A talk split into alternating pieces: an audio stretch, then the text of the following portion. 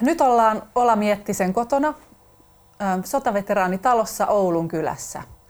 Ja ihan tähän alkuun me Olan kanssa jo tunnetaankin, mutta haluaisin varmistaa, että, että voidaanko tehdä sinun kaupat, että voiko, voiko sinutella tässä? Voi kun mielissäni olen, jos saan sinutella sinua. Kiitos, no niin. mutta ihan aluksi kiinnostaisi kuulla sun lapsuudesta. Minkälainen se oli? Olen syntynyt Helsingin Vallilan kaupungin osaan 1924 syksyllä marraskuussa. Isäni ja äitini olivat saaneet tämmöisen asuntosaken alkupääomansa jostain rahoitettua, jolloin tämä talo, jossa vietin lapsuuteni ja asu, niin eh, se oli valmistunut, eh, valmistunut keväällä 24 ja kun minä synnyin sitten marraskuussa 24, niin silloin tulin Vallilan asukkaaksi. Vallila oli työkäys, työ, työläiskaupungin osa, jossa oli hyvin paljon työ, työ, työ, työväkeä. Väkeä. Siellä oli nimittäin kaupungin omistamia semmoisia kunnallistaloiksi sanottiin kaupungilla huoneenkeittiön asuntoja, jossa asui työväkeä, joista hyvin suuri osa näistä asukkaista, Vallilan näitä kunnallistalon asukkaista oli kansalaissodassa punaisten puolella taistelleita poikien leskiä ja isoja perheitä. Joten siellä näin, näin maailman huonon puolen näistä ihmisistä, kerjulla kulkevista ihmisistä, rääsyissä kulkevista ihmisistä. Ne oli oikeastaan ensimmäiset muistoni, jotka Sallilasta sitten olen muistanut jälkeenpäin. Ilme oli hyvin moninainen.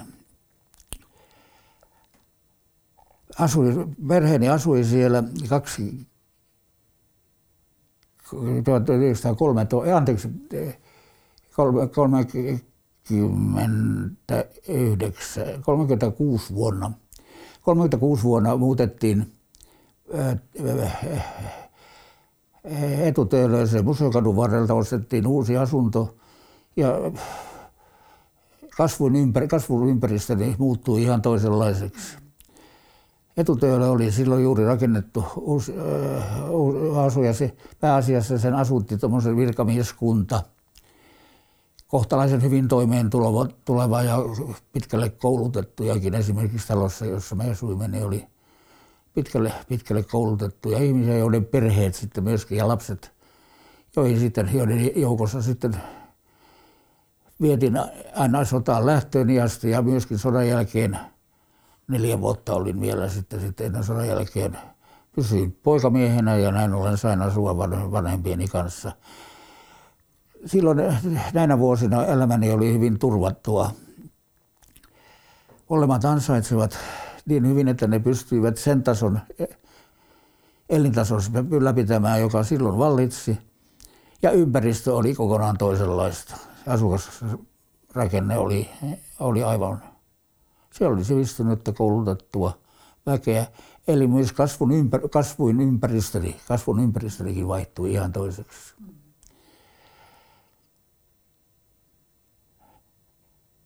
Kouluni aloitin Vallilan kansakoulussa vuonna 1929 syksyllä ensimmäisen kerran. Ja sitten jatkoin siellä. Se oli semmoinen koulu, joka oli aikanaan toiminut Viipurissa, mutta talvisodan aikanaan kun Viipuri luovutettiin venäläiset, tämä koulu oli siirtynyt Helsinkiin ja jatkoi sitten Kalliossa – toinen suomalainen lyse oli koulun nimi ja sitä kutsuttiin Tossuksi. Aha. Tossu oli semmoinen koulu, kun tavallisesti muihin näihin lyseoihin, esimerkiksi Kallion yhteislyseoon, mentiin neljänneltä luokalta. Mutta tähän, en tiedä, oliko se, johtuiko se näistä poikkeuksellisista olosuhteista, että siellä käytiin kuusi vuotta ennen kuin, luettiin, vasta kuuden neljältä luokalta oli ylioppilaskirjoitukset. Miksi tämä, tätä korostan? Niin siksi, että se kuudes luokka tulee semmoiseen aikaan, jolloin Suomi on jo sodassa. neljänneltä luokalta se tapahtui, oli, oli lokakuussa, syyskuussa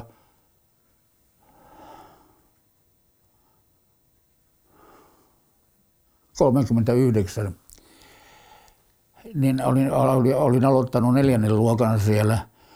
Lokakuussa 40, 39 tulee nootti Neuvostoliitosta, jossa vaaditaan Suomen luopumaan Hangosta sekä useista itärajan alueista. Tilanne on silloin hyvin huolestuttava, ihmiset kokee sen huolestuttavana. Ja niinpä, kun nämä lootit on tullut ja ne, ne valtuuskunnat on lähtenyt neuvosteluun, ne, neuvotteluun neuvostoliittolaisten kanssa, kaupungissa jo pyydetään, kaupunki pyytää turhia semmoisia joille toimeentulo, kaupunki ei ole tarpeellinen, ne ei ole kaupungille tarpeellisia ja, ja, ja tuota, kehotetaan poistumaan kaupungista. Koulut suljetaan ja, ja liikaväki pyydetään lähtemään pois kaupungista. Kaupungin jäljelle jäävälle väestölle on helpompi hankkia ruokaa kuin sille turhalle väestölle, joka ei, ei ole hyödyksi kaupungissa elämiselle. Niinpä me, meidänkin piti sitten ottaa tästä lähtöpassituksesta vaari, mutta kun meillä ei ollut minkäänlaisia yhteyksiä, meitä oli kolme poikaa samassa asemassa, meillä ei ollut mitään yhteyksiä talonpoikaisiin, talonpoikaväestöön, ei mitään sukulaisia Helsingin rajojen ulkopuolella. Silloin sen suojeluskunta piirin tai suojeluskuntajärjestön tehtävänä oli sitten tämmöisiä siirtoja suunnitella ja laitella. Ja niinpä mekin ilmoittauduttiin sitten kolmen poikaa, 15-vuotiaita poikia, 14-15-vuotiaita poikia, ilmoittauduttu täällä suojeluskuntapiiriä. Ja sieltä löytyi työtä meille Kuopion lentokentän, Rissalan lentokentän töistä. Edessä oli pakkanen tulossa – ja, ja me suostuttiin siihen, koska me tietysti, että me saatiin, siellä oli paikka, missä talo, joku talo, jossa me saatiin tuvan lattialla, tuvassa asua sekä ruokaa, ruokaa kaksi ruokaa, ruokaa päivässä oli se meidän tuota lähtöevästys. Niin me mentiin sinne. Oli tammikuu jo pitkällä, kun, ennen kuin me oltiin siellä paikalla. Ja tehtäväksemme tuli sitten kun puita oli syksyllä kaadettu traktoreilla vedetty nurin sieltä, vaan noin tuohon, ja, ja se per, äh, juurakko, niin se oli, jä, jä, jä, se oli savista maata siellä, se oli maantun, se jäätynyt silloin, kun tuli nämä kylmät ilmat. Pakkaset oli jäätynyt ja me sitten Lapiolla ja Kangella, sitten me saatiin työkaluiksi, meidän piti putapaakku niistä kaatuneiden puiden juurakoista ottaa pois, koska sinne kuitenkin tuotiin lisämaata. Siinä tarvittiin hirveän paljon jostain tuoda sitten maata, maata, kun se alue tasotettiin. Niin myöskin sillä tavalla tietysti katsottiin, että ei, ei lähdetä viemään niitä savia siitä puujuurakosta pois, vaan ne pitää puhdistaa, että vältytään siltä maan ostamiselta. No eihän sitä mitään tullut.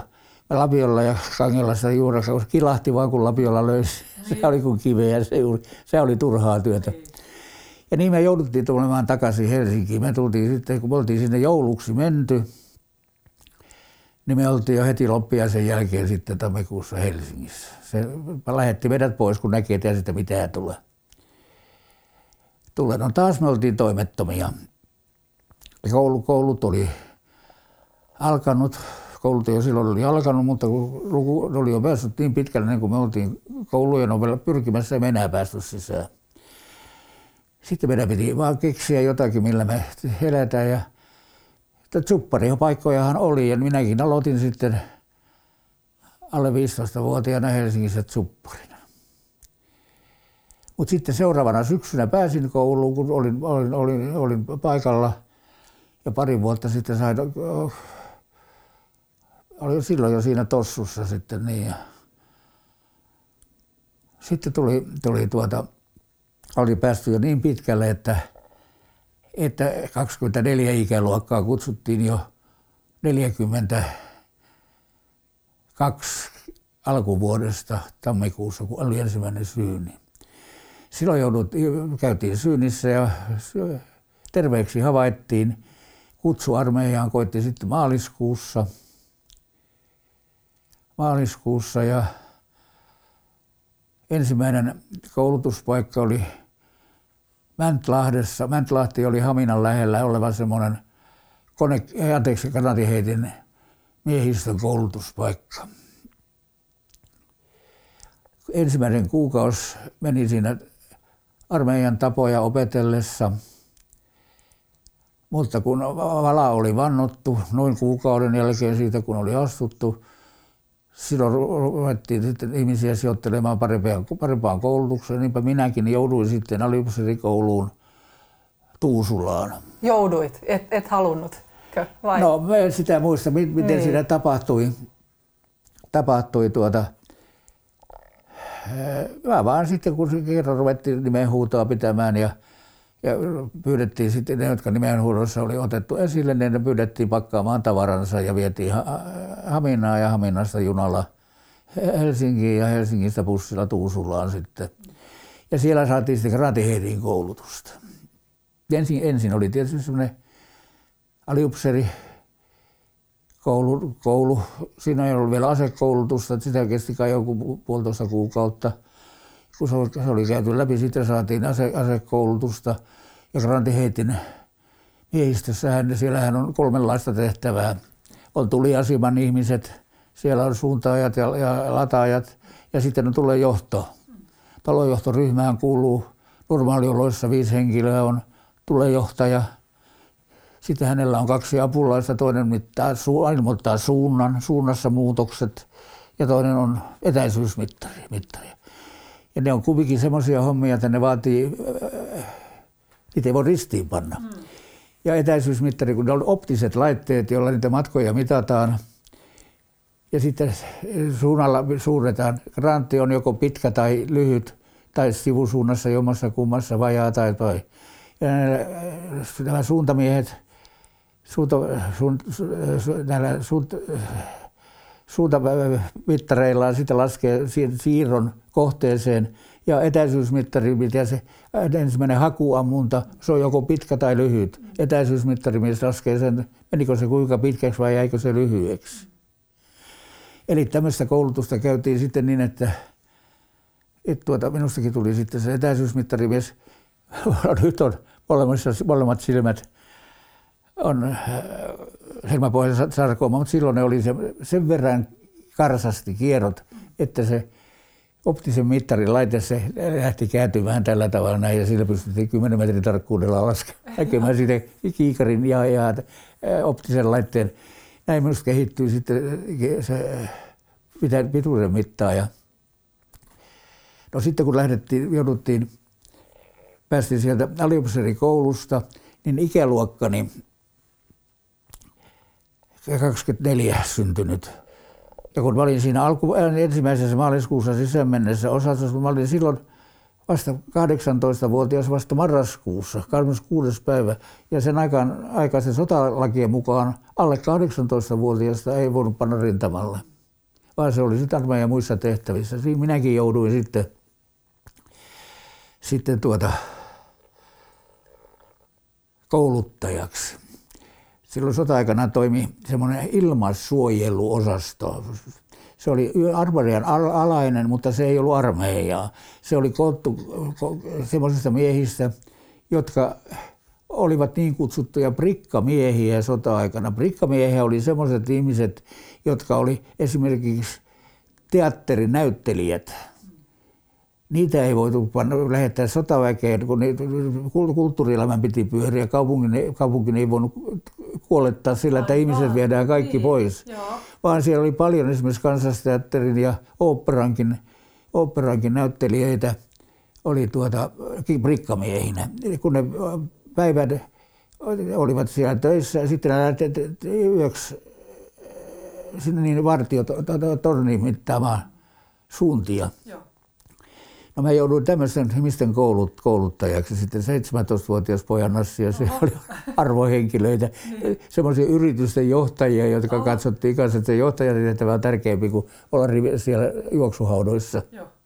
Semmoisia miehiä oli paljon. Isoja toimitusjohtajia ja minä 17-vuotiaana ärjyin niiltä taakse poistu. Se oli hyvin hauskaa aikaa. aikaa. Mutta siinä oli, siinä oli hyvin, eh, hyvin ratkaiseva merkitys kuitenkin mun tulevaan elämääni sitten. Ne oli vaikuttajia. Taiteilijat oli ja omalla tavallaan vaikuttajia, mutta myöskin näitä yritysjohtajia ja, ja, ja tämmöisiä tärkeitä miehiä.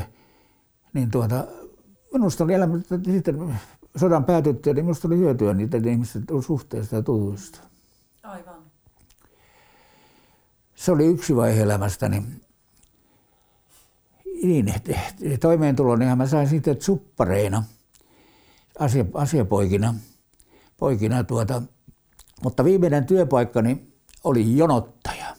Jonottaja? Jonottaja. Oletko kuullut semmoista ammattia? Ei nyt, en ole no, nyt kuullut, tässä näette entisen jonottajan. kovasti. Joo. Nimittäin Korpivaara Halla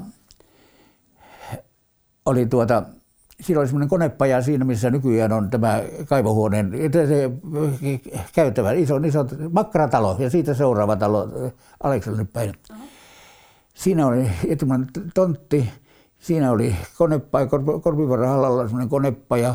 Ja Korpivaran halla, siihen aikaan autot kulkivat puukaasulla.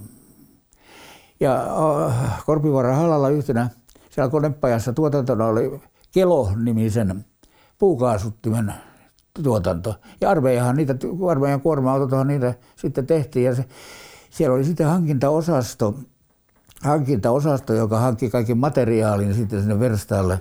Se oli kaksi insinööriä, oli tuota, jotka tekivät tilauksia. Aina kun tuli tilaus, niin hitsauspuikosta alkaa kaikki niin erilaisiin materiaaleihin, mitä siinä tarvittiin, niin se piti lisenssillä aina osto, ostolisenssi anoa ja saada. Ja sitten sai mistä, se materiaali, mistä sai tehtyä näitä puukaasuttin laitteita. No se lisenssin saanti oli sitten semmoista. Hallitus, nykyinen yliopistokatu oli silloin hallituskatu. Ja siinä tuota, jossain välissä oli, yhdessä portaassa oli sitten kansanhuoltoministeriön osasto toiminta, jossa näitä ostolisenssejä, hankintalisenssejä myönnettiin ja haettiin. Oli,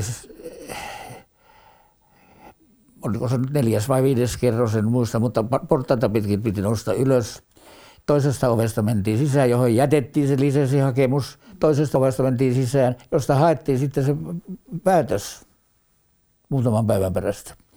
No eihän nämä insinöörit lähtenyt semmoisen odottamaan se, kun meni tuntikaupalla, kun porraskäytä oli täys väkeä. Jokaisen yrittäjän, tekipä sen nyt mitä tahansa, niin se piti se tuontolupa saada. Se ei päässyt tekemään. Suutari ei pystynyt neulomaan pohjia, jos ei se saanut lisenssiä ostaa. Tämän tapasta oli se väki siellä. Ja siellä meni aina aikaa aina sitten tunti tolkulla siellä ja, ja, ja minä pienenä nassina sitten siellä oli, istu, istuin siellä porraskäytävissä, kun kahta puolta seisoi sitten niitä ihmisiä. Ja siellä kuulin niin politiikkaan liittyvät kuin eh, kauppaan liittyvät asiat kyllä ei juurta jaksaa. Kaikki tärkeät asiat. Ai, ai, se oli mun yliopistoni. Ei missään saa niin paljon. Ja, ja sitten vielä vähän niitä kiellettyjä vitsejäkin. No niin, tietysti. Niitä mä, ei, niin, niitä mä osasin paljon. ja oli hyvä oli porukoissa esiintyä, kato kun osas briljeerata niillä kuulivilla vitu jutulla. No, mä kestin sitä melkein puolitoista vuotta. Sitten oli jo tullut niin paljon ikää, että se tuli kutsu armeijaan mullekin. Ja tuota, niin se sitten liittyy, se tulee sotatarinat sitten tähän väliin, mutta me hyppään sen vaiheen ylitse. Sota päättyi syyskuussa 1944.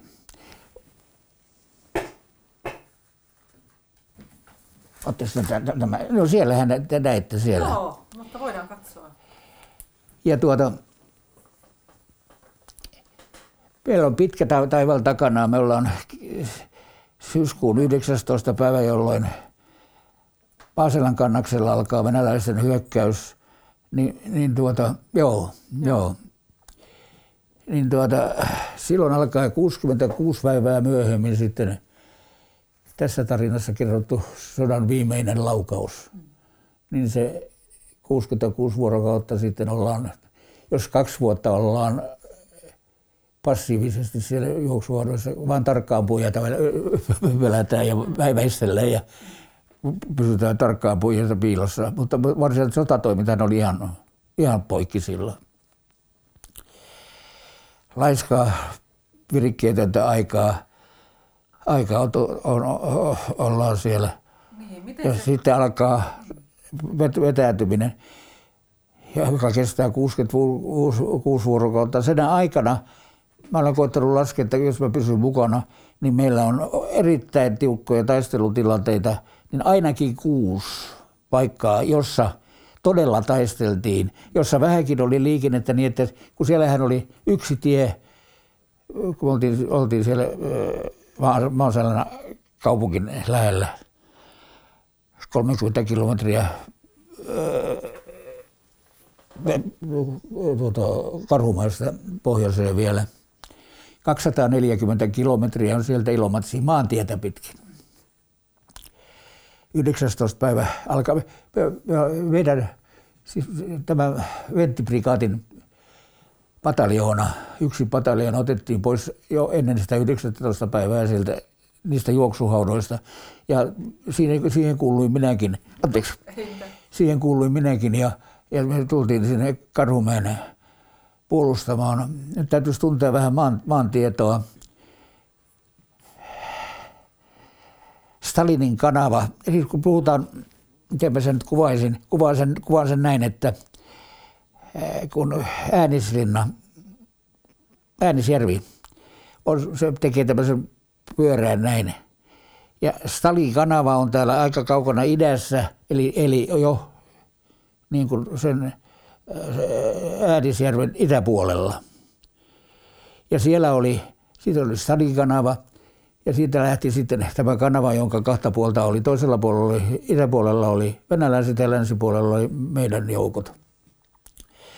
Ja siellä oli paljon, Povetsaan kaupunki oli aika iso venäläisillä, siellä oli paljon sekä venäläistä asutusta, että sitten muun muassa kenttäsairaala, ja, ja paljon näitä armeijan varusteja, siellä oli materiaalia paljon, jonka piti saada pois sieltä. Ja yksi tie vaan, yksi maantie vaan oli, joka to, to, kulki sitä.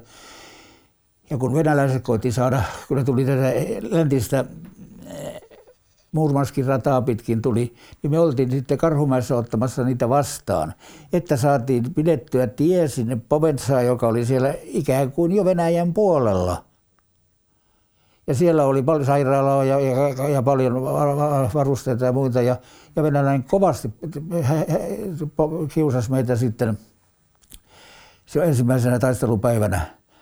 Se kesti kuusi päivää, kun me jouduimme pitämään väkisin sitä tietä auki sinne. Ja sitten katsottiin, että sieltä on nyt saatu kaikki se pois, mikä sieltä voidaan saada pois. No, mä olin edelleenkin sitten siinä Grantin heitin miehistössä, johtomiehistössä. Ja johtajana on semmoinen nuori, nuori aktiivi kersantti johtajana ja mä olen hänen apullaan sitten siinä. Ja muistaakseni kuusi vuorokautta sitten niin oltiin ihan todellisessa yötäpäivää Venäjällä kaikilla voimillaan yritti päästä läpi siitä. Ja hän haavoittuu. Hän, hän, hän tulee sillä tavalla, että hän jalat menee häneltä. Se taisi olla ihan murun jalkaiset jalatkin. Ja, ja, ja tuota, ja mä olisin ihan, ihan hänen lähellään, ihan hänen lähellään, mutta ei, ei naarmun naarmua tule. Niin kuin ei koko, aika, koko sotaretkellä tullut. Ja, ja tuota, hänet viedään sitten, kannetaan siitä pois. Niin hän sanoi, kuule sinä jatkat nyt tästä, kun minä lähden tästä pois. Sinä jatkat.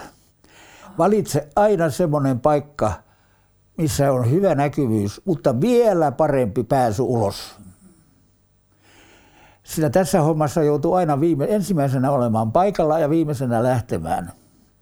Ja jos sä oot vaan valinnut sen ensimmäisen näkyvän paikka, se on myös samalla sitten semmoinen, josta ei, ei mennä pois. Se on hyvin sanottu. Sehän opetti mua. Joo. Toimin näin. Joo. Ja niin kävi, että vasta viime, sodan viimeisenä päivänä, viimeisistä, la- tulee vähän korkeammalla on kivi, jonka juuressa mä olen. Ja se kivi onneksi luistaa nyt sitten päin, mistä ne granaatit tulee. Ysähtää siihen kiveen. Mutta kun mä olen äh, siellä äh, katveessa, että mä, se, se kivi piti ne granaatit tänne päin, eikä antanut tänne alaspäin ai- aikaan. Mutta helvetimoinen jysäys se oli. Ja mä mä- tärähdyksestä menetin, menetin tajuni. Niin. Ja vasta siellä lopussa. Viimeisenä Näin päivänä. No, ihan viimeisenä päivinä. Ja sitten, joo. Mä oon, tässä kun kaikki ei tullut nyt miettineeksi, mä oon tässä nyt seitsemän vuotta ollut aikaa istua ja katsoa ja välillä vähän olen historiaakin lukenut. Mulla on aika paljon sotahistoriasta lukemista täällä.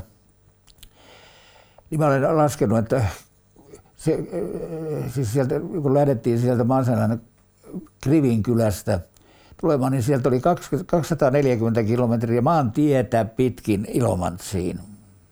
Mutta mehän jouduttiin rämpimään siellä metsässä, niin ainakin kolmenkertaisesti, jos ei viisinkertaisesti se 240 kilometriä siellä, siellä ja olen sinä sillä matkalla, niin jos mä nämä sota, sotatoimet olen oikein muistanut ja historiasta lukenut, niin, niin ensimmäinen oli se Karhumäen taistelu, kuusi vuorokautta, tulta yhtä mittaa päällä. Seuraava oli, oli Juustjärvi, samanlainen. Siellä oli, tie, tiet tuli niin kuin täältä eh, korvista, tuli, ja se oli se valtatie, suoni, joka veti Suomeen päin, mutta siellä oli, oli korvesta, niin sieltä tuli näitä eh, yhdysteitä tuli paljon ja kasautui.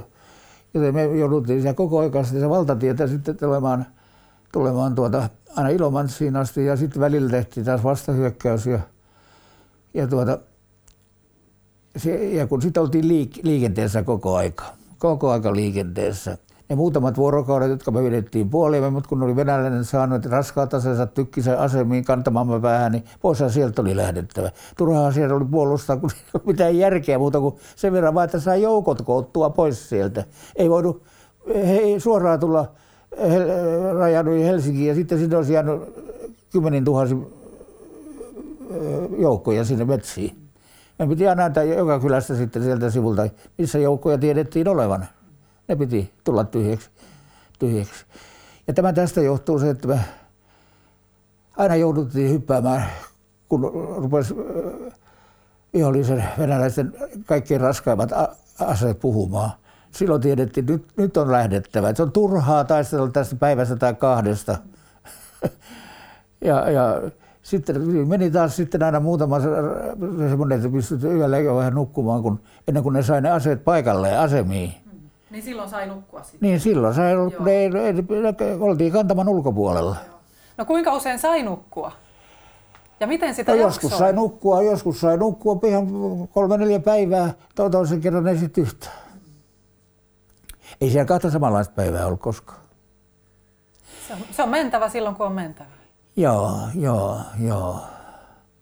Mites tota, jos muistellaan niitä aikoja siellä juoksuhaudoissa, sanoit, että kaksi vuotta oli, oli sellaista ajan tappamista Kuukautta vaille siellä. kaksi vuotta. Kuukautta vaille kaksi vuotta, joo. Niin miten te sitä aikaa tapoitte siellä? No tuota, ensi alkuunhan se oli aika vaikeeta, mutta kun mulla on nyt kuitenkin se kyky, että mä, mä en, en niin kuin ole toimeton. Kun ei armeijaan pitänyt liikkeessä, se oli joka neljäs tunti mennä, mennä kahdeksi tunniksi sinne Poteroon. Poterossa oli sitten noin 90, alle 100 metrin päässä oli venäläinen poika Poterossa. Tuijottaa sitä sitten. Aika lähellä. No se oli ihan lähellä, ne oli, ne oli saman töyrään, kun se, se, se matso, maahan oli semmoista vanhaa suomaastosta, että siellä oli sitten laajoja soita. Nyt puhun sieltä Kriviltä, siellä asemasodan aikana. Ni, niin tuota, äh, joo. Mutta sitten siellä oli taas pitkiä alueita, että ei ollut mitään, kummallakaan puolella ei ollut, ollut tuota, kun oli sitä vanhaa suopohjaista maata, niin, niin tuota, ei siellä ollut mitään asemia.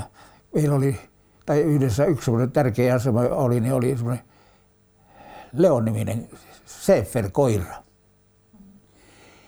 Ja, ja tuota, sen tukiaseman vasen laita, siis pohjoisin laita, niin siinä oli semmoinen ehkä 300-400 metrin auki, että siinä oli selvä, että kuka vaan voi kulkea siitä läpi. Mutta siinä oli se koira, ei se satu ollut, mikä, no ei mikä tahansa, se Ferko oli kuitenkin koirana. Ja, ja sitä poirasta lyhyesti sanottuna, siihen ei saanut koskea. Se vaan nukkui päivät valoisat ja se torkku, mutta kun tuli yö, silloin hoitaja mukana. Sitten yksi mies hoiti sitä koiraa ja se koira sai samat kolme tupakkaa kuin päivässä, samat ruoka-annokset, sama maito kuin maitolasin ja samat juustopalat. Joo, se niin. hoitajahan Joo. ne söi. Sai. Mutta se oli, se oli mies, se oli luku, lukumäärä, lukumäärässä miehenä. Niin. Joo, se oli, se oli semmoinen paikka, jossa tuota, voi vapaasti liikkua, mutta se koira kyllä piti huolen. Ja ne venäläisetkään, ei se saattoi käydä siellä heidänkin puolellaan. Mutta ei ne, nekin piti, se on vaan hyvänä, että tuo koira pitää, okay. pitää heitä pysyä kanssa ajan tasalla. Sit, eikä sitä ammuttu koskaan sitä koiraa eikä, joo. eikä mitään. No joo, tämä tästä. Se paluumatka oli sitten semmoista, joskus oli, oli helpompaa, mutta yleensä se oli sitten juoksemalla menoa ja, ja niin kuin tuossa kuvaan, että sitä joku oli, sotatoimet oli jo varsinaisesti loppunut. Nehän loppui siellä heinäkuun, viime, heinäkuun tuota, elokuun, elokuun aikana sen jälkeen, kun tämä niin sanottu Ilomantsin motti oli neuvostoliiton miehissä saatu, miehet pois sieltä, mutta materiaalihan sinne jäi. Kaksi divisioonaa neuvostos, parhaita sotilaita saatiin tuottua sinne. Joo, ja tuota, mitä siitä nyt sitten vielä sanoisin? No miten, miten siellä sodassa pärjäsi?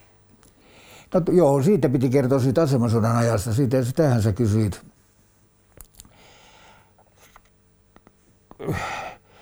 Ja nyt olen aika paljon, olin aika ahkera kirjaston käyttäjä.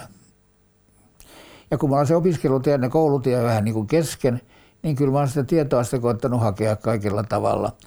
Että aina kun oli mahdollista saada tai tuota, kun ihmisiä lähti lomalle, niin mä aina annoin niille mukaan toivomus, mitä kirjoja tuoda. No muut siellä, kun oli helsinkiläisiä, helsinkiläisiä poikia ja juuri koottu näistä punakaartin po, miesten pojista – perkele ja jumalauta oli Suomea, muu oli sitten tätä alapäätavaraa. No niin, joo. Keskusteluissa, joo. Puheessa. Sitten jossain vaiheessa, se ei ollut ihan alussa, mullakin kesti oman aikansa ennen kuin siihen totuin, mutta kun oli nyt tullut jo, tullut jo tuota, niin mä syksyllä, marraskuussa jouduin sinne asemaan ja kevät alkoi jo olla sitten yöt, yöt valo, tulla valoisammaksi, niin mä olin tutustunut sitten siihen porukkaan jo vähän paremmin.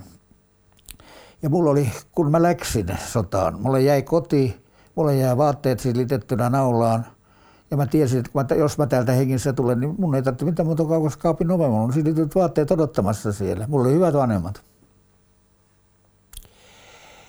Joo, ja mä, mä rupesin sitten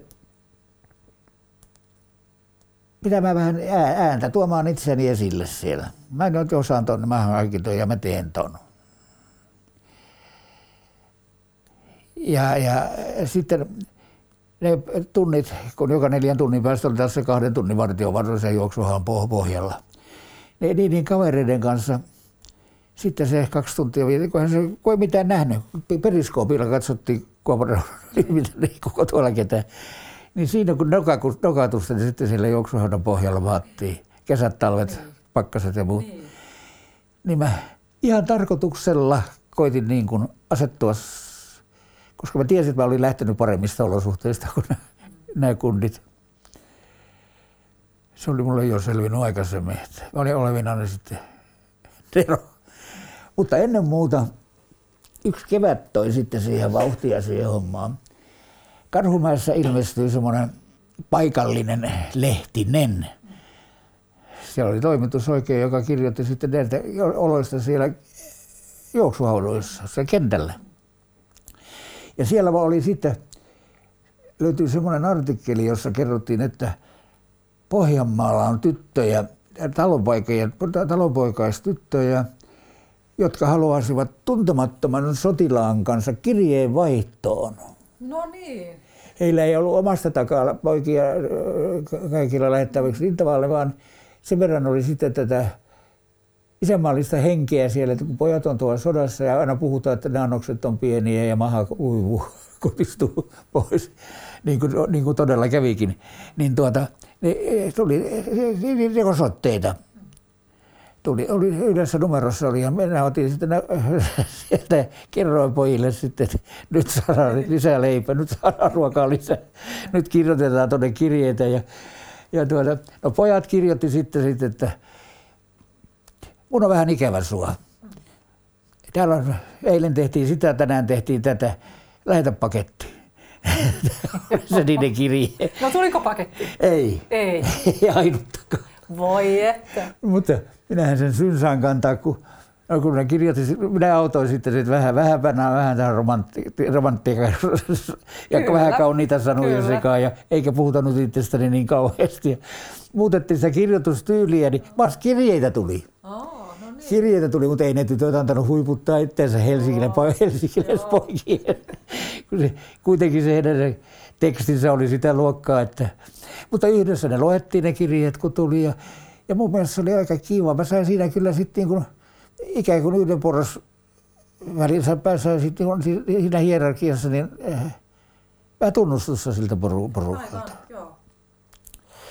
Että tällä tavalla mä niin kuin, kyllä mulla monta, monta nauruasiaa oli, kun niitä tehtiin. Ja koko jengihän se sitten, kaikki kirjat ne luettiin niin, totta koko kai. jengillä niin.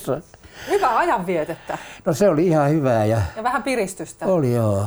No sitten korttipelithän oli ihan toi, sehän oli, se, se oli, oli ihan joka päivästä että jonkun verran pelattiin.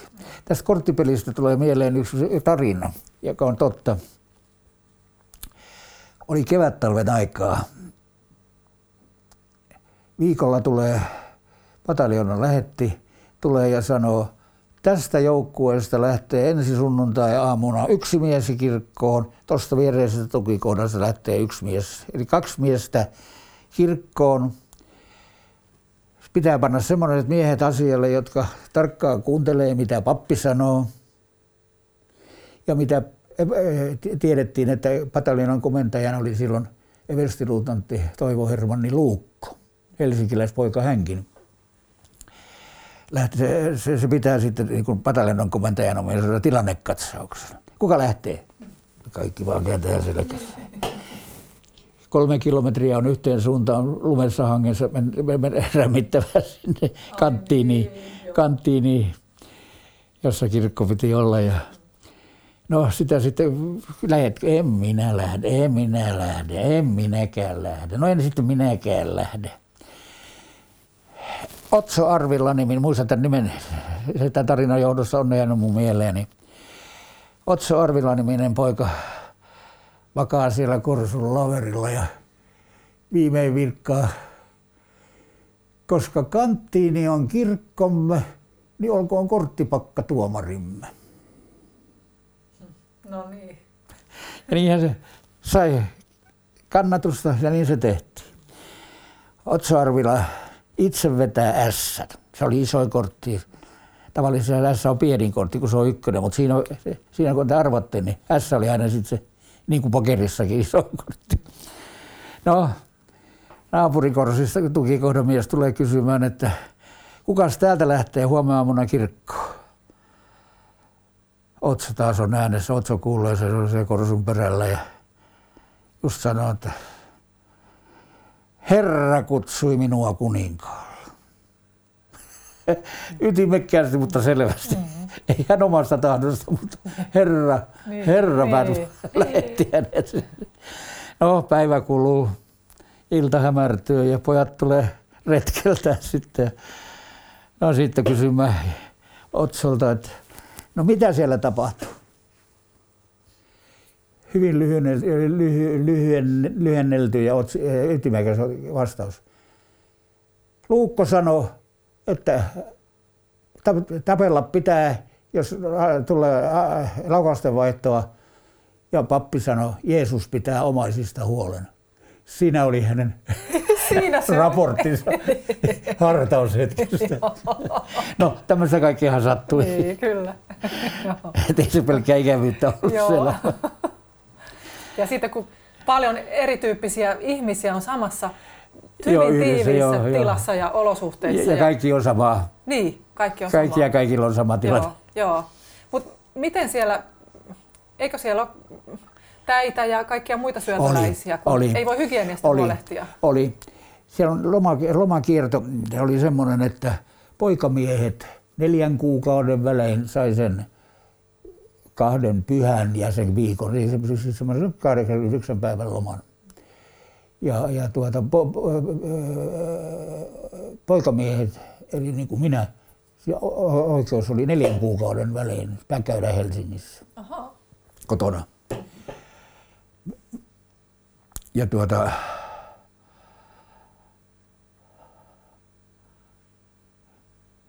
ja sitten mitä näihin täihin tulee, niin kovin usein kävi sillä tavalla, ne, jotka oli sitten lomalle lähdössä, lomalle lähdössä, siinä oli sitten niitä muodollisuuksia. Ensinnäkin hän sai puhtaat vaatteet, hän täytyi mennä pataljona varikolla, sai edellisenä päivänä käydä hakemassa sitten puhtaat alushousut sukista, tai sukkia oli siellä käytetty, jalkarätithän siellä oli. Ah, jalkarätit. Joo, joo, ei se sukki ollut. Jälleen joku kotona on tuonut, kotoa on tuonut, mutta jalkarätit oli oli armeijan varusteessa. Ja, ja tuota, samalla kun sitten kävi niitä vaatteita hakemassa, niin siellä oli täisauna siellä Patalan komentopaikalla. Ja täisaunan kautta, ja kun miehen paita vietiin kiukaan päälle, trit, trit, trit, trit, alkoi sirinä kuulua takaisin. Et, et lähde lomalle. Täisaunan kautta vietiin takaisin. Mutta se mikä siellä pahinta oli, varsinkin keväisin, kun korsuhan oli tehty kaivattu maan sisään ja niin paljon kuin maan korkeus oli, niin se oli, oli siellä, ja sitten se ladottu ristiin puita, tukkia, hirsiä. Semmoisia, että yksi mies ei kantaa. Että oli ristiä, että oli kaksi, kolme, neljäkin kerrosta niitä tukkia, tukkeja siinä korsun päällä. Ja keväällä metsästähän löytyy rottia, suunnattomia, tämän kokoisia rottia, häntä vielä lisäksi. Koiran kokoisia. Koiran kokoisia, joo. Ja kun ne myrkytettiin sitten, kun kevät tuli, alkoi niitä, sinne pantiin rotamyrkkyä sinne siihen väliin. Ja sitten pakkaset meni ohi ja alkoi tulla lämpiä keliä, niin hännät rupesi roikkumaan ja sieltä tippu, tippu sitä rasvaa. eikä sitä voinut, kun häntää rupesi vetämään, niin häntä jäi käteen ja se raato jäi sinne hirsien väliin kato. Oi ukra. Ne haisee siellä sitten. Ja vaikka mitä. Joo. Eikä kerää siellä, muita, muita Ei, siellä, siellä vaan tultiin ja taas myrkytettiin uudestaan ja sitten ne aikanaan kuivu sinne ja Joo, se oli aina loman perätys, peruutus. Eiköhän se se miehen vika ollut, kun se teissä oli. Ei tietenkään. Mutta hän sitä kärsi sitten. Niin. Jos se oli poika mies, niin se oli neljä kuukautta, uusi neljä kuukauden jakso alkoi odottaa sitä sitten. Joo. Myrkytettiinkö teitä jotenkin sitten? No mä en muista sitä, sitä nyt yksityiskohtia siitä, koska mulla ei sen kanssa ollut kyllä mitään vaiku, vaike, vaikeuksia. Mulla ei sattunut. Mä tiesin, että siitä pitää huolehtia, että siinä ei mennä silloin, kun mennään varusteita hakemaan, puhtaita varusteita hakemaan. Ni, niin tuota, että et, et, on varmasti näin.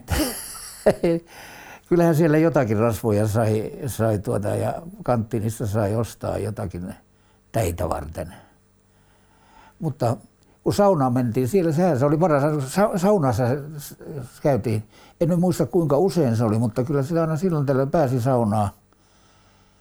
Sauna ei se joka viikko kyllä ollut. Niin, vaatteet aina ripustettu siinä kiukaan päällä kulki, oliko ne nyt tankoja vai naruja, mitä siinä oli, että sinne 10 miehen, 15 miehen sukat ja paatteet pantiin sinne kuumaan ja sitten kun löi löylyä, niin sitten alkoi ritin.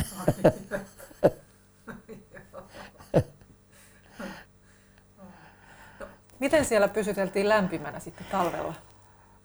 Siihen tottui. Siihen tottui. Pilkkana tai semmoisena pilkkapuheena, puheena oli se, että, että rintama, siis se pisimpänä, siellä kauempana rintamalla oleva, oleva mies, joka sitten joutuu joka neljän tunnin päästä kahdeksi tunniksi ulkona seisomaan paljon. Varsinkin kevät-talvella, jolloin kengät oli niitä semmoisia nauhakenkiä, ei saappaita, vaan nauhakenkiä. Päivisin kevät kastui, kun lumessa, aina oli lumessa, samoin jalkarätit kastui. Ei niitä saanut siinä korsun lieden päällä aina kuivatettua.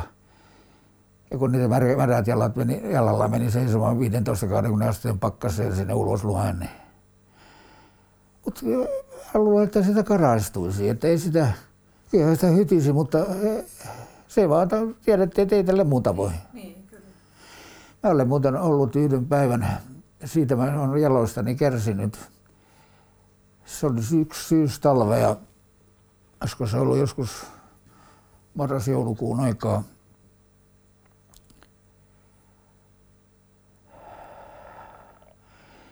Sinne tuli semmoinen suomalainen jääkärikomppania, jääkärimiehet samat, jossa esimerkiksi meidän entinen presidenttimme oli sissiryhmä, sissi, sissi, jotka tekivät väli, väkivaltaiseksi kutsuttiin semmoista, jota sekä venäläiset teki meitä kohtaan ja meidän joukot tekivät heitä kohtaan.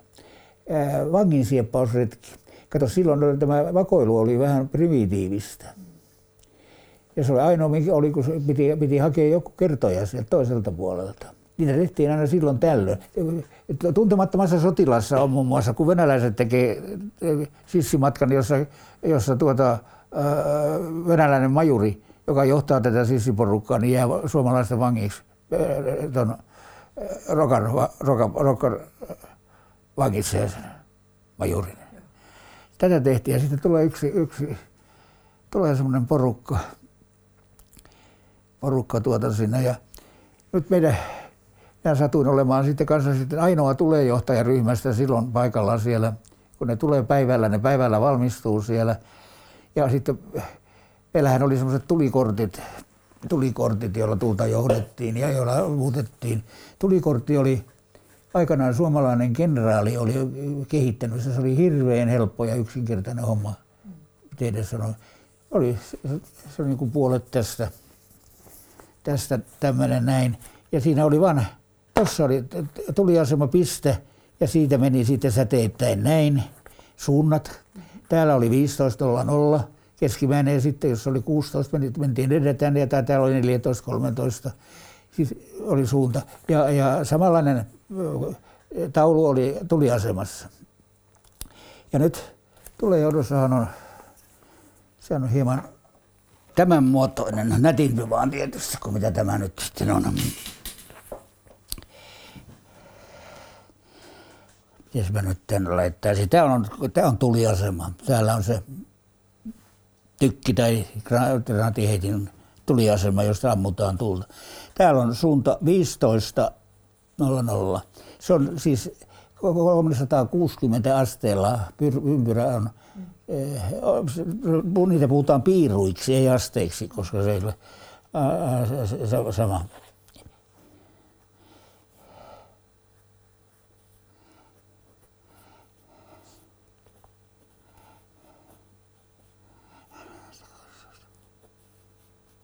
Niin edelleen. Ja nyt meillä on kohde, kohde jota me tuolla, tuolla, tuolla on joku lauma miehiä esimerkiksi, jota, jota me haluamme nyt, että se tehdään siihen, merkitään kohde tähän näin. Tuohon meidän pitää ampua. Ja täällä on tuliasema. Ja tämä matka on tuhat metriä. Tulejohtaja on tossa. Siis se ei ole niin kuin kiverillä ammutaan. Siis täältä on luodin kulku ja täällä on se, joka se luotia ohjaa. Siis nyt tuo tuota, ja, ja tuota, nyt tuossa on tuo kohde, ja nyt tulee johtaja, siinä on kolme miestä, se tulee johtaja, joka laskee ne arvot. Tässä on kaksi apulaista sille, etäisyys ja suunta. Ja, ja tänne tulee, ja ensimmäinen laukaus, jota kutsutaan hakulaukaukseksi, se menee tonne. Nyt etäisyysmiehen, tällä olevalla tulee johtajalla, on laskettava tämä patka kohteesta tänne, mihin se meni se haku. Muuttaa se asteeksi. Ja ja, ja tuota, tämä, niin, tämä, niin se laskee tämän matkan.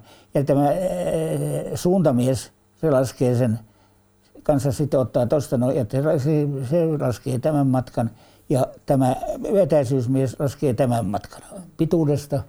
Ja näistä kahdesta saadaan tulen siirto niin, että kun tämä lukuma on oikein, esimerkiksi 100 metriä meni pitkäksi. Ja toinen laskee tuossa, että puoli piirua. Puoli piirua, se meni ohi. Se korjaa tämän puolipiirulla, se on tässä ja tämä metäisyysmies, kun se sanoi, se meni sata metriä ohi. Se lasketaan näiden karmu tuossa. Silloin se on tuossa. Aivan. Ja tämä kaikki pitää tehdä sitten. Niin, nopeasti. Joo, heti. Joo, heti. Eli tämä, tämä on se tämän homman systeemi. No nyt tätä aina sitten, kun mennään, ja nythän se voidaan joskus ampua jopa takaisinpäin, jolloin tämä lukema ei olekaan 15, vaan se on sitten 45. Mm-hmm. Silloin se ampuu näin päin. Joo. Se vaan katsotaan sitten, se voi olla mikä tahansa. Siis ei, ei, nämähän koko ajan vaihtelee. Sitä varten sulla on kompassi, mm-hmm. joka näyttää sulle, mikä, mikä, on, mikä on tästä katsottuna. Mm-hmm. Täältä se on ihan jotain toista. Niin, totta kai tämä oli, tämä oli semmoinen, joka, tuota, joka mun täytyy opetella. Ja, ja tuota, kunnossa oli sitten se, se, se, sota, kun se meni esimerkiksi korpisodaksi, niin itse asiassa niin eihän me saatu niitä raskaita aseja. Sehän painaa monta sataa kiloa semmoinen raskaan granaatin putki. Ja sitten jokainen aamussa painoi 12 vai 18 kiloa, kun se oli juu ne kannat mukana sinne. Niin. Eihän me, kun me lähdettiin, niin eihän se oli, eihän saatu niitä äh, välineitä paikalleen sinne, kun niin. sota oli käyty. Niin. Esimerkiksi tuo taistelu, jota mä, tämä tilanne, jota mä tuossa lehdessä kuvaan, niin ei meillä ollut enää silloin mitä mahdollista edes ehtiä ampua. Ei me, ei me saatu niitä enää mukaan millään. Mä, mekin 30 kilometriä taistellen tultu, normaalilla taistelulla oli tultu jo Ilomantsi, oltiin Ilomantsin kirkonkylässä. Siinä missä me majoituttiin, niin kirkko näkyy ihan tuossa muutama. Se kirkon pihalla käytiin, saatiin syödä ruokaa käydä. Ja sitten lähdettiin takaisin. 30 kilometriä lähdettiin takaisin metsään. Mutta me onnistuttiin siinä. Me saatiin sen verran käsiaseita sinne ja tulta liikutettua, että me pärjättiin. Mutta taivaaseen en pääse. Siitä meni multa taivasosuus, se meni niin tuhansia kertoja. Tuli sanoa hänen nimensä turhaan lausuttua. Niin, niin. Se meni sille reisulle. Ehkä se on anteeksi annettu sille. Joo. Joo. Nyt mä liikutuin tästä. Kovasti. Anteeksi. Nyt mä kovasti liikutuin tästä. Niin. Kun ajattelee, että uhraa nuoruutensa niin, kyllä mä muistan. Katu, Isänmaan kunniaksi. Kyllä mä muistan sen, kun ne ensimmäiset vaikeudet. Kyllä mä muistan, että kun, kun mä kyllä läksin niin hyvistä olosuhteista. Mä sanoin, että mulla oli hyvä koti. Mulla oli ruokaa ja vanhemmat pitivät, pitivät minusta. Mä sain, sain mua ei pieksetty koskaan eikä ärjytty. ärjytty ja tuota, sitten mulla oli aika hyvä menestys tyttöjen keskuudessa. Kyllä se oli ihan viimeiseen päivään asti, kun mä sitten, tämä viimeinen liitto, joka mulla oli kesti 40 vuotta Irmelin kanssa. Tulisiko se Irmeli? En, en tavannut ikinä. Ja, joo, se oli siis Helenan, Le, Lea, Le, Le, Le, Leena, Niin, Leenan äiti. niin. Joo, se oli, se oli tuota... Eikä se sisältynyt mihinkään liitoksi, liittoihin eikä muuta. Soitella. Meillä oli niin, tausta oli niin, se voi sanoa, että se oli niin kuin samassa, samalla lehdellä. Molemmat oli Vallilassa, Vallilassa, Vallilaan syntyneitä ja Vallilassa kasvaneita. Kasvuympäristö oli kummallakin täysin sama. Hänen äh, äh, varhaislapsuuden kotinsa oli siinä, muista mikä sen kadun nimi oli, sen vanhan työväen talon vastapäätä. Oli, siinä, siinä oli hänen lapsuuden kotinsa. Siinä, siinä hän kävi muuten yli, äh, tuon Kallion yhteiskoulun ylioppilaaksi ja taisi, ja taisi käydä vielä siinä. Ei, se oli jo naimisissa silloin, kun se sitten tämän opettajan pätevyyden saavutti. Ja tuota, minä vaan kulin vähän edellä, kun mä olin häntä neljä vuotta vanhempi, niin mä vaan sen verran aina olin lähtenyt pois just kun hän tuli tilalle. Aina tanssikoulua myöten. Joo. Tanssikoulua myöten tuota. Et siinä, siinä elämänvaiheessa ei ollut mitään, mitään ongelmia. Ei, ei, ei se 40 vuoden aikana, ei, ei, ei edes minkäännäköistä ristiriitaa. Me tehtiin niin hyvät paperit tai sopimus, ei kirkon avulla, niin. vaan keskuudessamme me oltiin jo jonkun aikaa tunnettu ja seurusteltu ja oltu ihan vakavasti yhdessä. Nimittäin tapa, ensimmäisen kerran tapasimme huhtikuun 24. päivä, kun se oli vähän ennen vappua. Seuraavan kerran tapasittiin vapus, vapulla, vap, vappuaattona. Ja tuota, silloin vappuaattona, kun hän vie minua kotiin, hän oli autolla, hän ei ottanut alkoholia koskaan, hän aina kuljetti.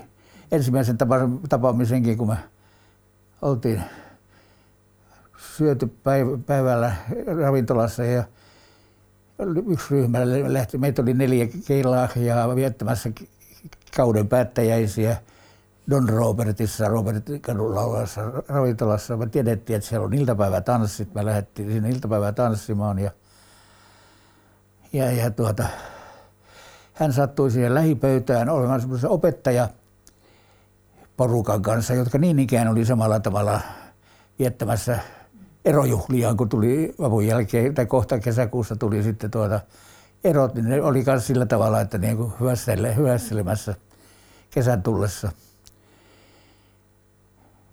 Ja tuota, meidän rakkaus alkoi oikeastaan sillä. Siellä. Mun alkoi sen jälkeen, kun hän sanoi, että kyllä mä sinut huolin samana iltana. Aha. Ei, ei ole tarvinnut edes kysyä. Tai ei tullut kysyneeksi. Niin, Oliko sitten niin mäntti, etten osannut.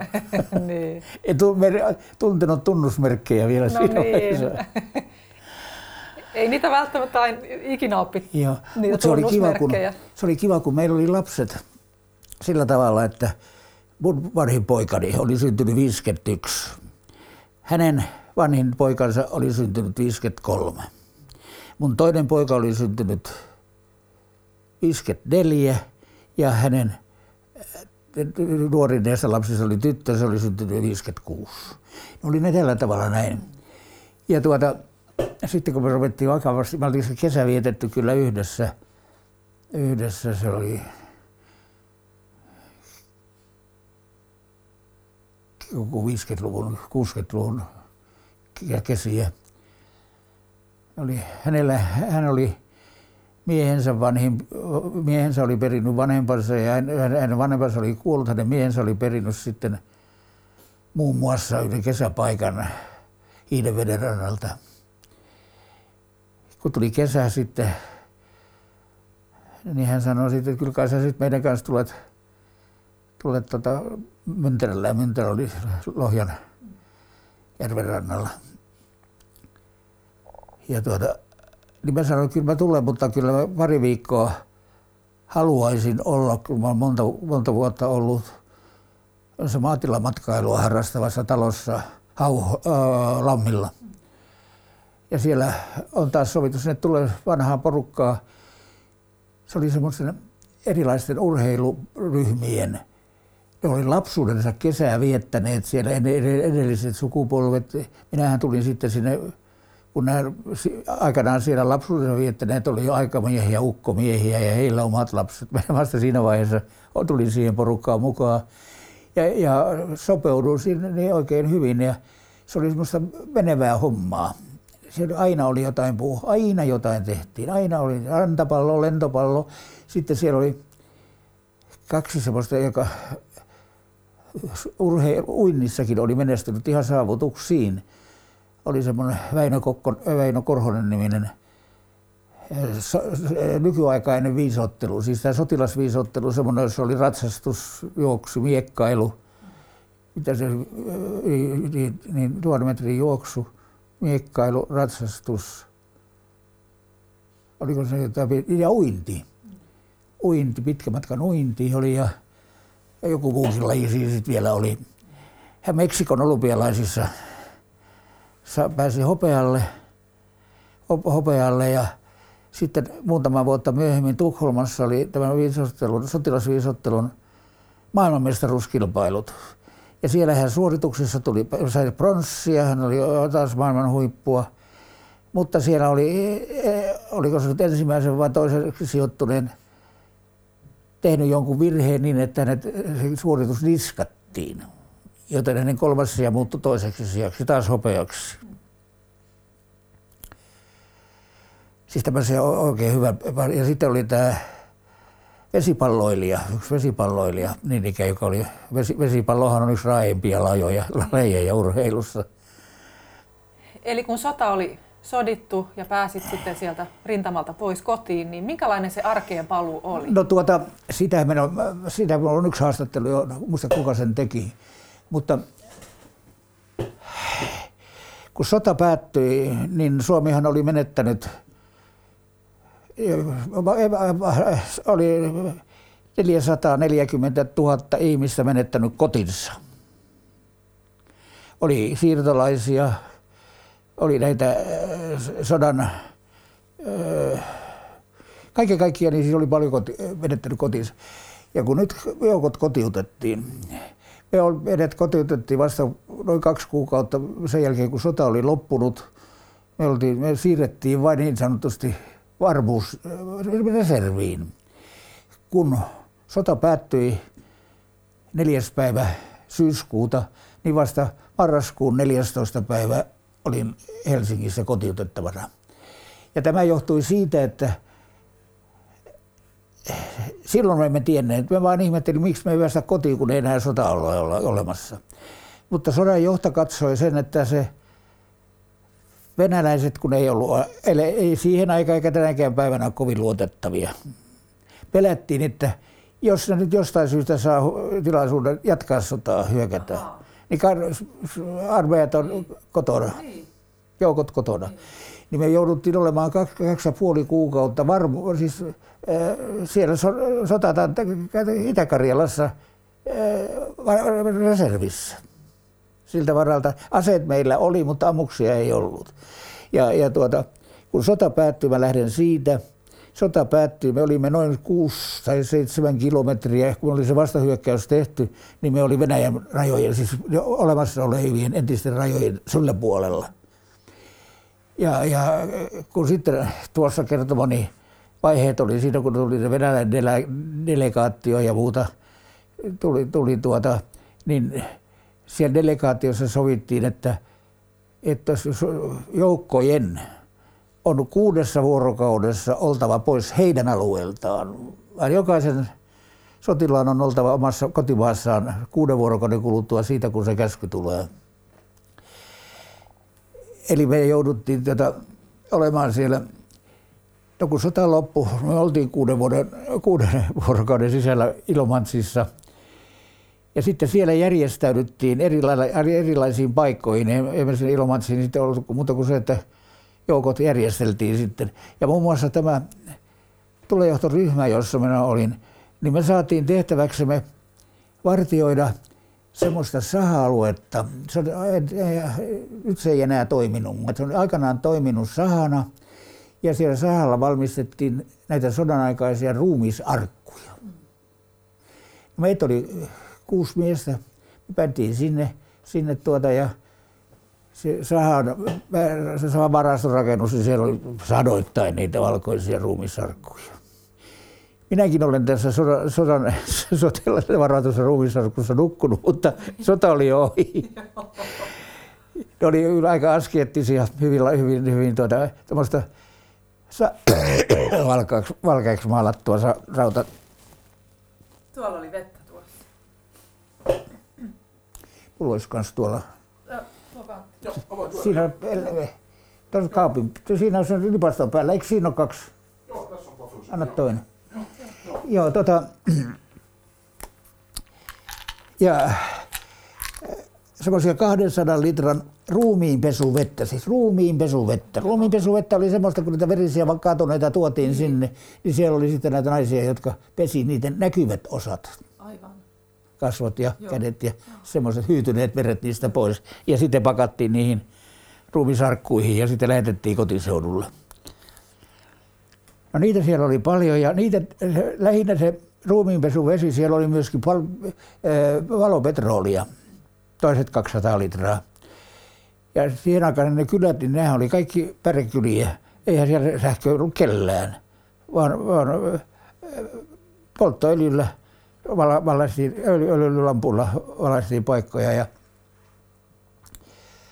ne oli sitten koko sen sota-ajan kai, tai kuitenkin niitä paljon ennen meidän tuloa sinne talonpojat tuoneet pullossa maitoa ja veivät mallossa m- mennessään veivät paloöljyä, että sai palo, tuikun palamaan tuolla.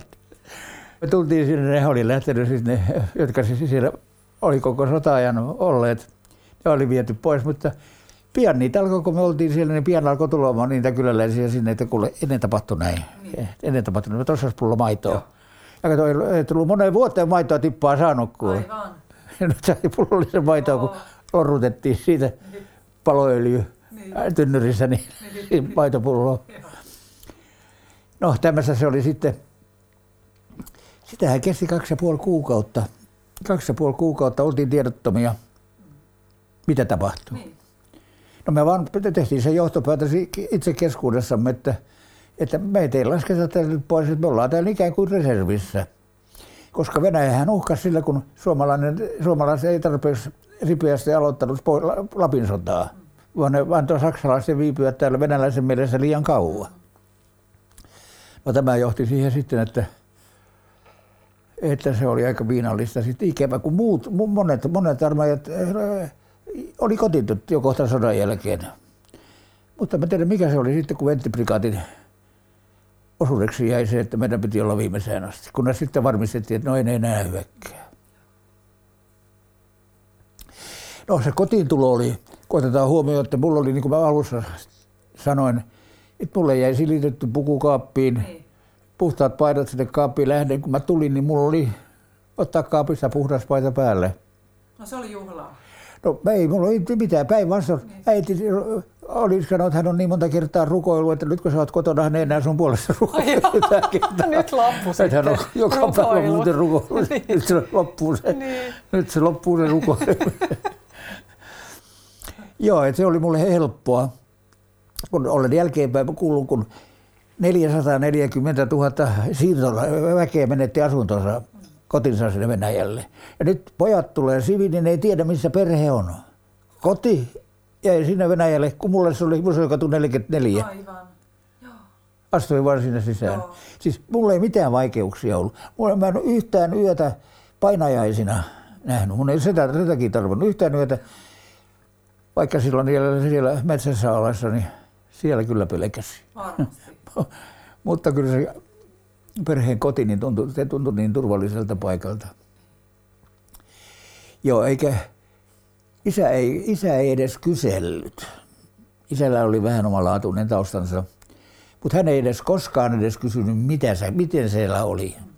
Vaaka vaan näytti, että mä olin 10 kiloa. Sen se tiesi. Se oli varmaan niin vaikea aihe omalta pojalta kysyä, että et, et mitä kaikkea on tullut vastaan, että oli Joo, sitten helpompi joo, olla kysymättä. Joo, joo, joo, joo.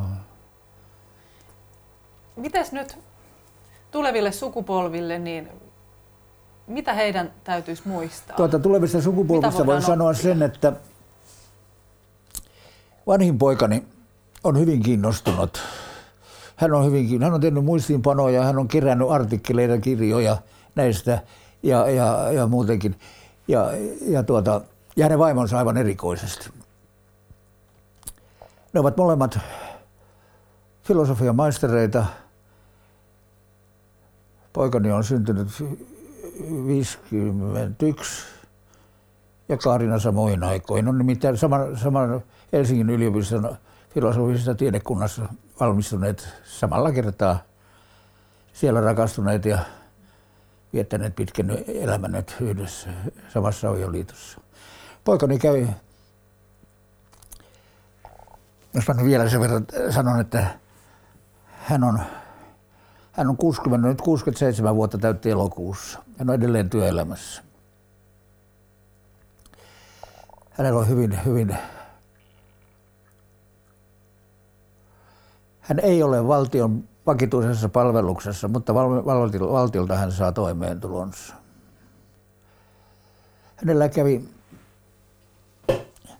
jos minulla oli vähän huonompi se alkumaailma, niin hänellä oli sitten monin verran parempi. Kun hän valmistui filosofisessa tiedekunnassa kandiksi, hänellä oli mentori, kun se on, joka valmistaa näitä, oli mentori. Hänelle kävi semmoinen tuuri, että hänellä oli tiede, mikä se on tiedeakatemia, 20 tiedemiestä muodostaa Suomessa sen vakituisen. Hän, hän myöhemmin tuli, se ei ollut silloin, vaan hän, hän oli Helsingin, Helsingin yliopiston professori, joka opetti ja vei hänet sitten niin kuin valmiiksi. Ja tuota, tämä professori, kyllä se kohta nimikin tulee, se on ollut mulla aina mielessä. Tämä professori oli saanut Suomen valtiolta, vai oliko se valtiovarainministeriöltä, tehdeiksi selittää, tutkia, jos sanon oikein, niin mä koitan sanoa oikein, mitä toinen maailmansota vaikutti Suomen markkaan. Kiinnostava aihe. Kiinnostava aihe. On. Hän sai tämän tehtäväkseen ja hän otti tämän pojan, jonka se oli just saanut, vetänyt, mm. oli nähnyt siinä jotakin, koska se veti sen sitten ihan valmiiksi asti. Joo. Otti apulaiseksi. Mm. Ja kuka se tutkimuksen teki? Ei se professori, niin. poika no, niin. niin. Joka johti siihen sitten, että kun se tuli valmiiksi ja se, se on ollut sitten Suomen hallituksien yhtenä lukun osana. Aivan ei mene kauankaan aikaa. Mä joskus sillä aina kyselen siitä, että miten se sun työssä, työssä nyt, kun se loppui. Sehän oli keikkahomma. Mm. Joo, mutta se oli hyvä keikkahomma, se sanoi. Ja taas tuli aika, se sanoi, että nyt se professori, mä muistan sen nimeä, nyt se professori on saanut uuden aiheen. No minkä se on saanut? kun mä muistaisin vuoden, mutta puhutaan nyt, että se oli joskus 50-luvun puolen välin kieppeillä. Nyt se on saanut tehtäväkseen tutkia, miten eh, radio ja televisio toiminta kehittyy johonkin vuoteen mennessä. Oliko se 30 vuotta mitä? Se, se professori tietää, minkälaista tulee olemaan televisio-ohjelma ja radio-ohjelma. Siis tässä tapauksessa Yle joutui hänen tutkittavaksi. Aivan, joo. Ja taas teki niin. sen työn ja professori Lultean on hyvä. Ja, no niin, joo. Mutta se veti sitä poikaani perässä koko ajan. Nythän se ei enää ole vuosiin ollut. Mutta hän on nyt itse semmoisessa asemassa, että hän vetää. Aivan. Ja se tekee, se ei ole, suurimman osan hän, hän niin kuin tekee Suomen hallitukselle. Kyllä. Erilaisia tämmöisiä, joita hallitus pyytää tehtäväksi. Hän on nyt se mentori, no niin, jonka avulla, jolle hän teki aikanaan Aivan. niitä. Hei, tähän lopuksi haluaisin kysyä, että ensin, että mitä sota opetti sinulle? Ei mitään. Ei mitään. Kyllä mä siis mä en ole sodan, sodan tuota hedelmistä, jos niin sanotaan. En, en, en, en, en mitään. No joo, en mä voi sanoa, joo, en mä voi sanoa, kyllä, kyllä korjaan vähän sen. Mä nimittäin sain siellä paljon, mä sain siellä hirveän paljon henkilöihin, ihmisiin yhteyden, jotka kulki paljon mukana. Mä olin kertonut siitä jonottajan tehtävästä. Se, tämä alkaa peräti siitä.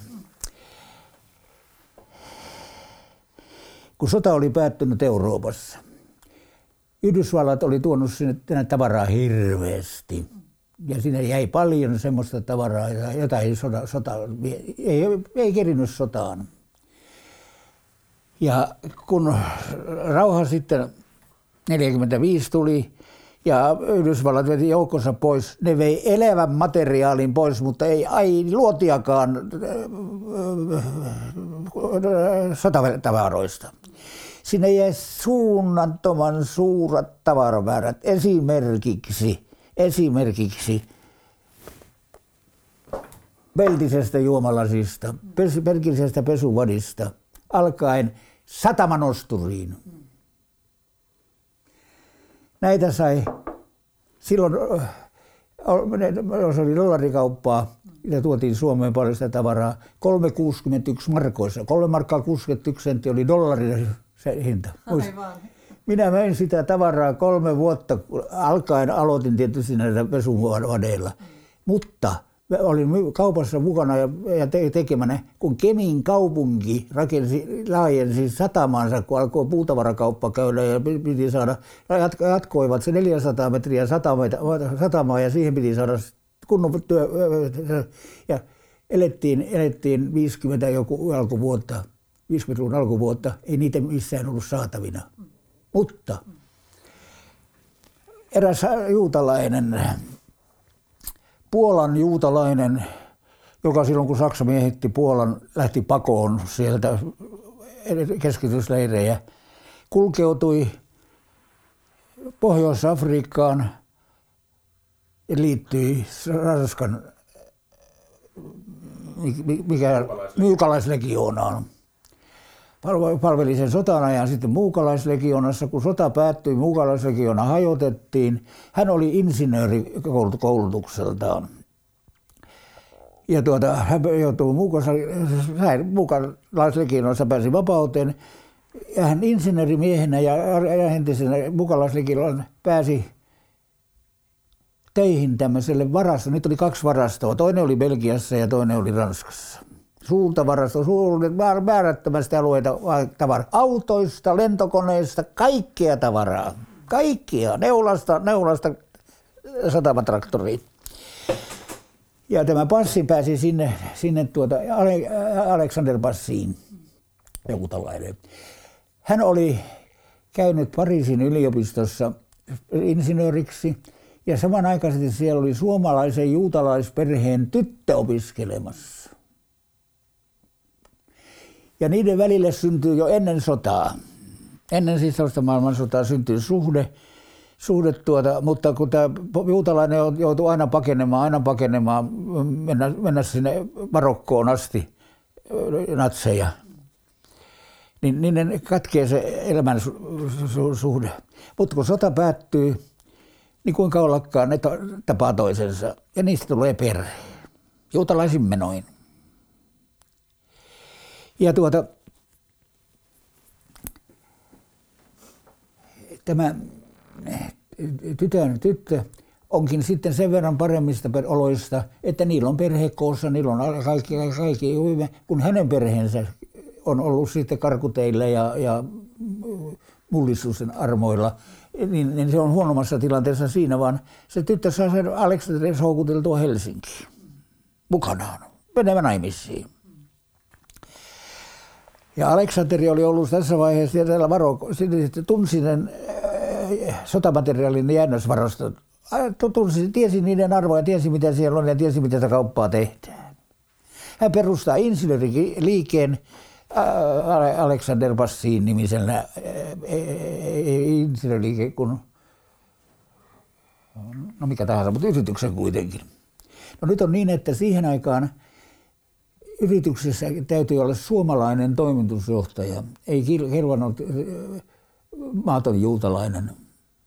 Ja yksi näistä mun kavereistani on yhden tukikohdan lutanti arvollaan, ja näitä mussajengin kavereita kutsuttiin meidän lähiympäristön pojat itseämme mussajengiksi, ylevää. Joo, joo. Joo, ja se oli siellä luutnantin arvoisena tukikohdan päällikkönä. Ja kun mä joudun sinne sitten, ensimmäinen kysymys, kun se näkee minut, pelatko sakkia? No mä jälkeenpäin kuulen sitten siitä, että se on niin innokas sakin pelaaja ja se aina tuskailee sitä, kun ei, kyllä ne on raminaa osaa pelaa. Ja se kehotti, kukaan ei osaa pelata sakkia. Ja hän haluaisi pelata, kun olisi aikaa siellä. siellä sakki.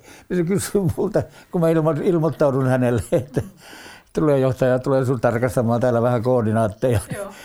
Pelatko sakkia? Minä sanoin, kyllä mä sakkia olen pelannut isäni kanssa – ei hän enkä minä me mitään sääntöjä osata, ei mä mitään strategiasta tiedä, mutta siirrot mä osaan kyllä. Sitä mä olen isän kanssa pelannut, kumpikaan ei osattu sen ennen. Ai no sehän on hyvä. Tuohon, tuohon yksi pritsipaikka, ja hänen korsuunsa. ja sitten tämä, no niin, se, se meni, sota päättyi sitten niin kuin se päättyi aikanaan.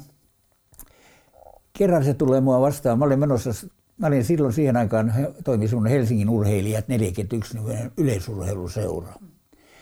Mä olin siihen aikaan sen jo päässyt sitten, mä olin ennen sotaa jo ollut siinä jäsenenä, mutta heti kun sota loppui, niin mä tietysti menin tähän varhoin tuttuihin paikkoihin ja jouduin siellä sitten sihteeriksi kohta. Ja meillä oli aina, meillä oli stadionilla vuokrattu, kun siellä oli niitä pikkutoimistoja, niin yksi vuokrattu sillä tavalla, että illat oli meillä siellä Oho 41 nimisellä urheiluseuralla ja päivät oli ruotsalaisella urheilulehdellä. Että me niin kuin kahdessa maks, kaksi pysytti pitämään sitä yllä. Ja meillä oli sitten sunnuntai-aamuna siellä joku palaveri ja mä olin kävelin sitä, sitä messuhallin, tätä kentän puolelle, sitä katua oli menossa, kävelin sinne stadionille päin. Ja tulee tämä luutnantti kadulla vastaan se näkee mut jo, me ei ollut monen vuoteen, ei moneen vuoteen nähty mitään, mitään yhteyttä toisiimme. Tulee ja se on jo hei, olaa terve, tulee siellä vastaan ja, ja tuoda, kun tervehdykset on vaihdettu, se sanoi, mennään kuule kahville, mennään tuossa baari, se on auki, mennään kahville. Ja mentiin kahville, sinne rupateltiin yhtä ja toista. Viimeisen kysyi, että miten sun työtilanne on? Mä sanoin, että mä olen, mä nimittäin jätin eh, auki sen, että kun mä siellä jo, jo, jonottajana lähdin sieltä ja, ja silloin oli tapana, tai oliko se laki, että kun kutsu tulee sotaväkeen, niin sen työnantajan on otettava se mies töihin takaisin, mistä se on sotaan viety. No se on hyvä sääntö. Se oli oiko, juu. Ja mä muistin sitten siinä, että, että minähän, minähän on, kuulun tuohon ryhmään. Niin. Ja, ja ilmoittaudun sitten siellä, kun se Korpivarrella, mistä mä olin lähtenyt sitä jonottajasta.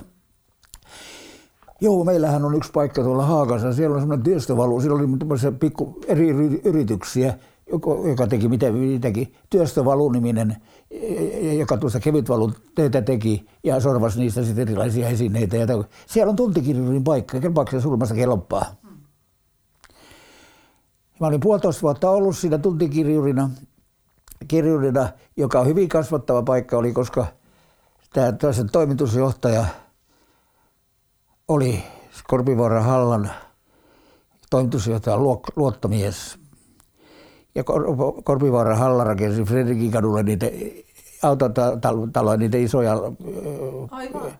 Sinne oli yksi kolmesta autoliikkeestä, joka sitä kompleksia teki. Ja, ja tuota,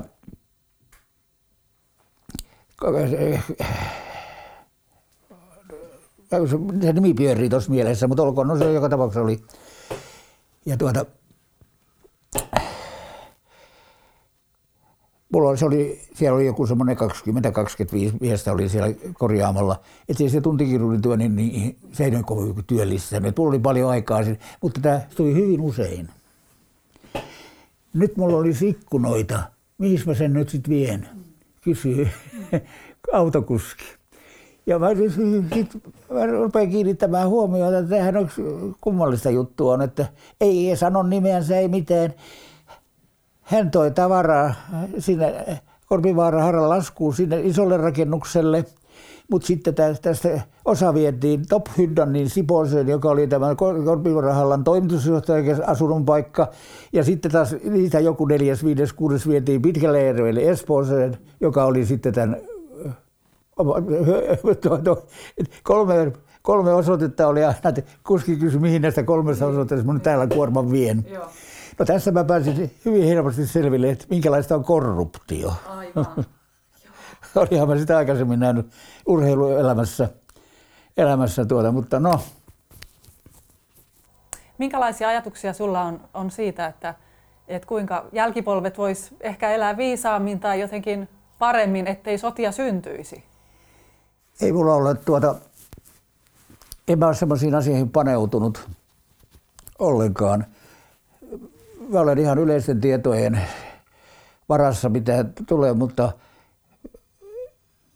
sen takia, että mä näen niin, niin kauhu, kauhu, huonona tulevaisuuden näkymänä tämän, kun 20 prosenttia nuorista, lähinnä pojista, valmistuu työttömyyskortistoon.